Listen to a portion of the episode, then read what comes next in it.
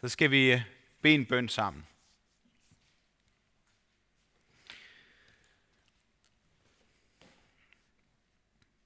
Jesus, vi beder til dig, som, øh, som er kendt over hele verden, som er fuldt af mange, og som også er diskuteret.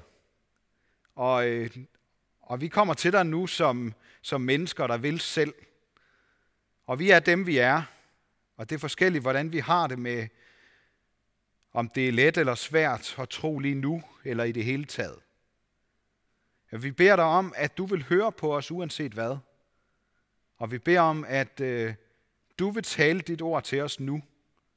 Vi beder dig om, at vi må give dig lov til at være vores hyrde. Amen. Vi skal lytte til det gode og hellige budskab, som vi er blevet betroet i Johannes evangeliet, og det er nogle få vers fra kapitel 10, jeg gerne vil læse i dag. Jesus sagde, Jeg er den gode hyrde.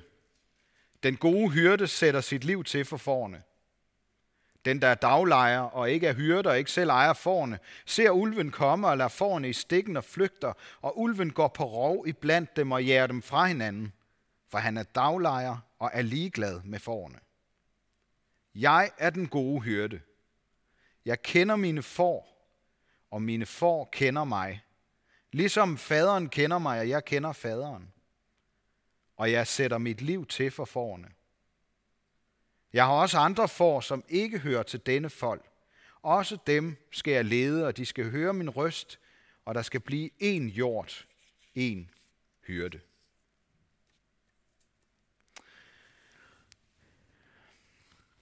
Som, øh, som halvstor dreng, der sad jeg en dag og kiggede i nogle af de mapper, som min mor møjsomligt havde samlet med billeder sådan fra min allertidligste barndom. Sådan helt tilbage fra den tid, jeg slet ikke selv kunne huske. Og, øh, og så i min, øh, min øh, store visdom, så fik jeg den idé, at jeg ville rydde lidt op i de der billeder, fordi der var jo både øh, sort-hvid billeder, der var farvebilleder, der var store billeder og små billeder og sådan nogle ting. Og så synes jeg, at det var noget rod, og så ordnede jeg dem selv øh, sådan efter størrelse og farve, og det så meget bedre ud. Problemet var bare, at øh, jeg kendte jo ikke den kronologiske rækkefølge som min mor havde ordnet dem efter. Og selvom hun gjorde en stor indsats bagefter for at få dem på plads igen, så, så er det faktisk aldrig helt lykkedes. Øhm, det er bare sådan, for lige at begynde med et lille eksempel på, hvad der nogle gange sker, når vi vil selv. Ofte, så tror jeg, vi lever livet efter de forkerte kriterier, og efter en idé om, at det skal se godt ud ud fra at vi selv ved, hvad der er det bedste for os. Jeg tror godt, vi kan blive enige om, at børn ikke altid ved, hvad der er det bedste for dem. At det går galt, hvis børn hele tiden vil selv og får lov til det. Men taler vi så om det der med at være Guds barn, som vi også er som voksne, så er det som om, vi let havner tilbage i den der sådan lidt naive og umodne indstilling til livet, at vi vil selv. Jeg tror ikke, det på nogen måde er tilfældigt, at Jesus bruger billedet med forn og hyrden. For det første, fordi det passer godt på os og ham. Og for det andet, fordi, som vi hørte Peter læse fra, fra Ezekiels bog, så bruger flere af profeterne det her billede om, om Gud og hans folk som hyrde og får. Får er kendt for at være ret dumme, og det er sådan set med rette. Som dreng der fik jeg lov til at opleve det på tæt hold, fordi vi havde en flok får på, øh, på, den, øh, på efterskolen, hvor vi boede. Og det er sådan, at hvis et får går ind af en blind sti, eller altså en, en sti, som ender blindt, eller ind i et krat, så vil det sådan instinktivt med vold og magt gøre alt for at komme fremad og komme igennem. Nærmest lige meget, hvor svært det er. Selvom det er umuligt, og det kommer til at sidde mere og mere uhjælpeligt fast, så, så vil det den ene vej fremad. Og når det så først sidder fast og er fanget, så kan det jo hverken komme frem eller tilbage. Det er, lidt, det er som om tanken om det at vende sig om, det er, det er den sidste tanke, der opstår i et fors hoved. Og det er altså ikke det eneste. Hvis et får kan få lov, så vil det simpelthen foræde sig i mad, og ikke stoppe igen, før det bliver syg af det. Og det helt groteske, jeg har faktisk selv set det, det er, hvis et får falder, måske sådan lidt uheldigt, og lander på ryggen med benene i vejret, så kan det ikke selv komme op igen. Så skal det have brug for hjælp af, af nogen eller et andet får, der sådan lige skubber det, så, så det kan komme rundt igen. Jeg vil godt øh, her i dag være den første til at indrømme, at jeg også minder om et får nogle gange. Det der med stedigheden og, og uviljen til at vende om. Det der med at mm, nogle gange at foræde sig i mad eller underholdning eller overspringshandlinger. Og så er vi faktisk ikke engang kommet til det værste ved får. De er bevidstløse flokdyr, der bare følger med strømmen. Hvis det forreste får løber i en bestemt retning, for eksempel ud gennem hegnet, så følger de andre bare med, uden at tage stilling til, om det er en god beslutning. Den mekanisme er også på spil hos os mennesker. Det, den mekanisme har jo dækket over alverdens ondskab, lige fra mobning til etnisk udrensning og krig. Fordi mange mennesker bare har fulgt bevidstløst med de forkerte ledere. Som får, der glemmer alt om hyrden. Det er jo sådan med får, at de er ikke kun truet af vilde dyr. De er også udsat for daglejere, der giver sig ud for at være hyrder, men som egentlig er ligeglade med forne. Og, og truslen kommer også indefra. Jeg kan huske, at da et af moderforerne lemmede og fik tre lam, så ville hun ikke vide af det tredje og det mindste. Hun tog sig kun af de to, de to stærkeste. For er, ligesom mennesker i øvrigt, ikke bare blide og bløde og uskyldige. De vil selv, og de tænker først og fremmest på sig selv. Forne, de er jo sådan set undskyldt, fordi de er dyr i deres drifters vold. Det er vi ikke som mennesker. Vi skal tage os af de svage, dem der er i overskud, de handicappede, de uønskede og de ufødte og forsvarsløse. Det er noget af det, der adskiller os fra dyrene.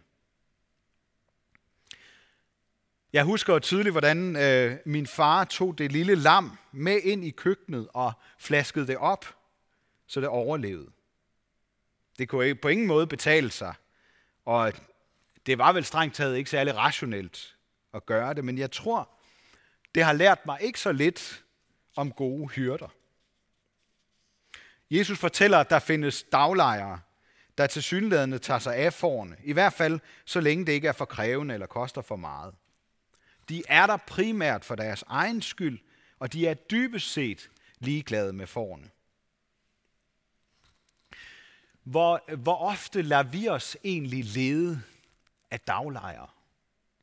Det synes jeg godt, vi lige kunne overveje i dag. Hvor ofte lader vi os egentlig lede af stemninger, af trends, af økonomi, af karriere, Lad os lede af alt det, som de andre jo også gør. Jeg tror ikke kun det er mig, der nogle gange føler mig lidt som et får. Vi burde i virkeligheden være mere som fisk, altså som de der fisk, der svømmer imod strømmen. De første kristne, de gik i den grad imod strømmen. Så meget, at de måtte gemme sig under jorden i katakomber, hvor de brugte fisken som sådan et hemmeligt tegn. Man kan se det den dag i dag, at der er sådan nogle fisketegn øh, nede under, under Roms gader. Og det særlige, det er, at, bogstaver, at øh, bogstaverne i det græske ord for fisk, ikthys, det svarer til bogstaverne i sætningen Jesus Kristus, Guds søn, frelser. Så det her hemmelige tegn, det mindede de kristne om deres hyrde Måske skulle vi også begynde at minde hinanden og alle andre om hyrden ved at være mere som fisk og gå imod strømmen, i stedet for bare at følge bevidstløst med som flokdyr. Jeg har øh, for nylig siddet og, og øh, moret mig lidt over en DR-serie, der hedder Guru. Den er sådan både humoristisk og tankevækkende, synes jeg. Den handler om en life coach. Et tidstypisk postmoderne menneske, der har slået sig op på at skabe retning i menneskers liv. Men så viser det sig, at han selv måske er den allermest retningsløse i hele serien. De tåger rundt imellem hinanden, som får uden hyrde, uden retning. Og det tankevækkende, det er, at man bag karikaturerne, som det er, indimellem kan genkende noget af sig selv. Jeg kan i hvert fald. Hovedpersonen lytter til alle stemmerne omkring sig og tager alt ind og prøver det af for at se, om det virker. Med den bagtanke, at han vil selv. Der er ikke nogen, der skal komme og i rettesætte eller kritisere ham. Det kan han ikke holde til. Han vil selv. Jeg har en mistanke om, at vi ofte opfører os som får og som en del af flokken, fordi vi er bange for at blive afsløret i, at vi ikke har nogen retning for vores liv. Eller måske har mistet den retning, vi engang havde. Men det værste, der kan ske ved at blive afsløret i ikke at have nogen retning for livet, det er i virkeligheden, at vi opdager, at vi ikke kan selv. Og det er nok i virkeligheden det allerbedste sted at være, både for får og mennesker, selvom det ikke altid føles rart, og vi, vi kan mærke, at vi mister kontrollen. De, der hørte Jesus fortælle om hyrden, de blev nok i virkeligheden meget mere provokeret, end vi bliver det. Fordi i jødisk forståelse, der er der altså kun én, der er hyrde, og det er Gud Herren selv. Ham, som kong David omtaler i salme 23, og som især profeten Ezekiel beskriver. Jeg ved ikke, om I hørte det, som øh, Peter læste lidt tidligere. Det, dette siger Gud Herren, jeg vil selv søge efter min får og holde øje med dem, som hyrden holder øje med sin jord, når hans får er spredt rundt om ham. Således vil jeg holde øje med mine får og udfri dem fra alle de steder, hvor de er blevet spredt på de mørke skyer som mulmets dag. Jeg vil føre dem ud fra folkene. Jeg vil samle dem fra landene. Jeg vil bringe dem til deres eget land. Jeg vil vogte dem på Israels bjerge, ved vandløbene over alt i landet, hvor de bor. På gode enge vil jeg vogte dem, og på Israels høje bjerge skal de finde deres græsgange. Der skal de lejre sig på gode græsgange og græsse på frodige enge over Israels bjerge. Jeg vil selv vogte mine får og lade dem lejre sig, siger Gud Herren. De vilfarne vil jeg lede efter – de bortkommende vil jeg føre tilbage, de kvæstede vil jeg forbinde, de syge vil jeg styrke, de fede og stærke vil jeg passe på. Jeg vil vogte dem på rette måde. Jeg vil selv, siger Gud Herren, hyrden. Når vi indser, at vi ikke kan, så vil Gud selv sørge for sine får. Jeg synes, det er slående, hvor meget den her beskrivelse fra Ezekiels bog minder om Jesu lignelse om foråret, der blev væk. Jesus taler, og det er rigtig godt for os, også om andre får uden for den oprindelige flok. Jøderne, de ville ikke de andre får. Heller ikke disciplene, der fulgtes tæt med ham. De forstod, de forstod ikke det her med, at han, at han også ville frelse alle mulige andre folk, endda deres fjender. Han vil som den gode hyrde selv gå ud og finde dem. Og han vil også finde os. Og jeg kan ikke lade være med, om der også er en, øh, at tænke over, om der ikke også er en udfordring til os i dag i forhold til det her øh, med at, at være en del af en flok. Nu har jeg snakket meget om det der med at følge med flokken, følge med det, alle andre i samfundet gør. Der er også en flok herinde i kirken. Vi er ikke lige så mange nu, godt nok. Men normalt så er vi en flok, der mødes flere gange her om søndagen til gudstjeneste. Hvad med dem uden for den flok? Hvad tænker vi, hvad tænker vi om dem?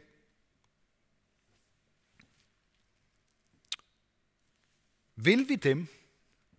Vil vi følge vores hyrde, når han går ud for at finde dem, der er uden for kirkeflokken? Dem, der tog rundt uden nogen bevidst retning for livet? Eller en forkert retning for livet? Jeg tror, vi er i den grad så meget børn af vores tid, at vi godt kender til følelsen af ikke at have nogen retning for livet, eller, eller i hvert fald følelsen af at være slået ud af kurs. Hvor er det fantastisk, at der findes en hyrde, som hverken er daglejer, guru eller life coach, men som kommer og finder os, når vi er der, hvor vi ikke mere kan selv. Og siger, jeg vil søge efter dig. Jeg vil holde øje med dig. Jeg vil føre dig. Jeg vil vogte dig. Jeg vil, jeg vil lade dig øh, slå lejr. Jeg vil lede efter dig. Jeg vil føre dig tilbage. Jeg vil forbinde dig. Jeg vil styrke dig. Jeg vil passe på dig.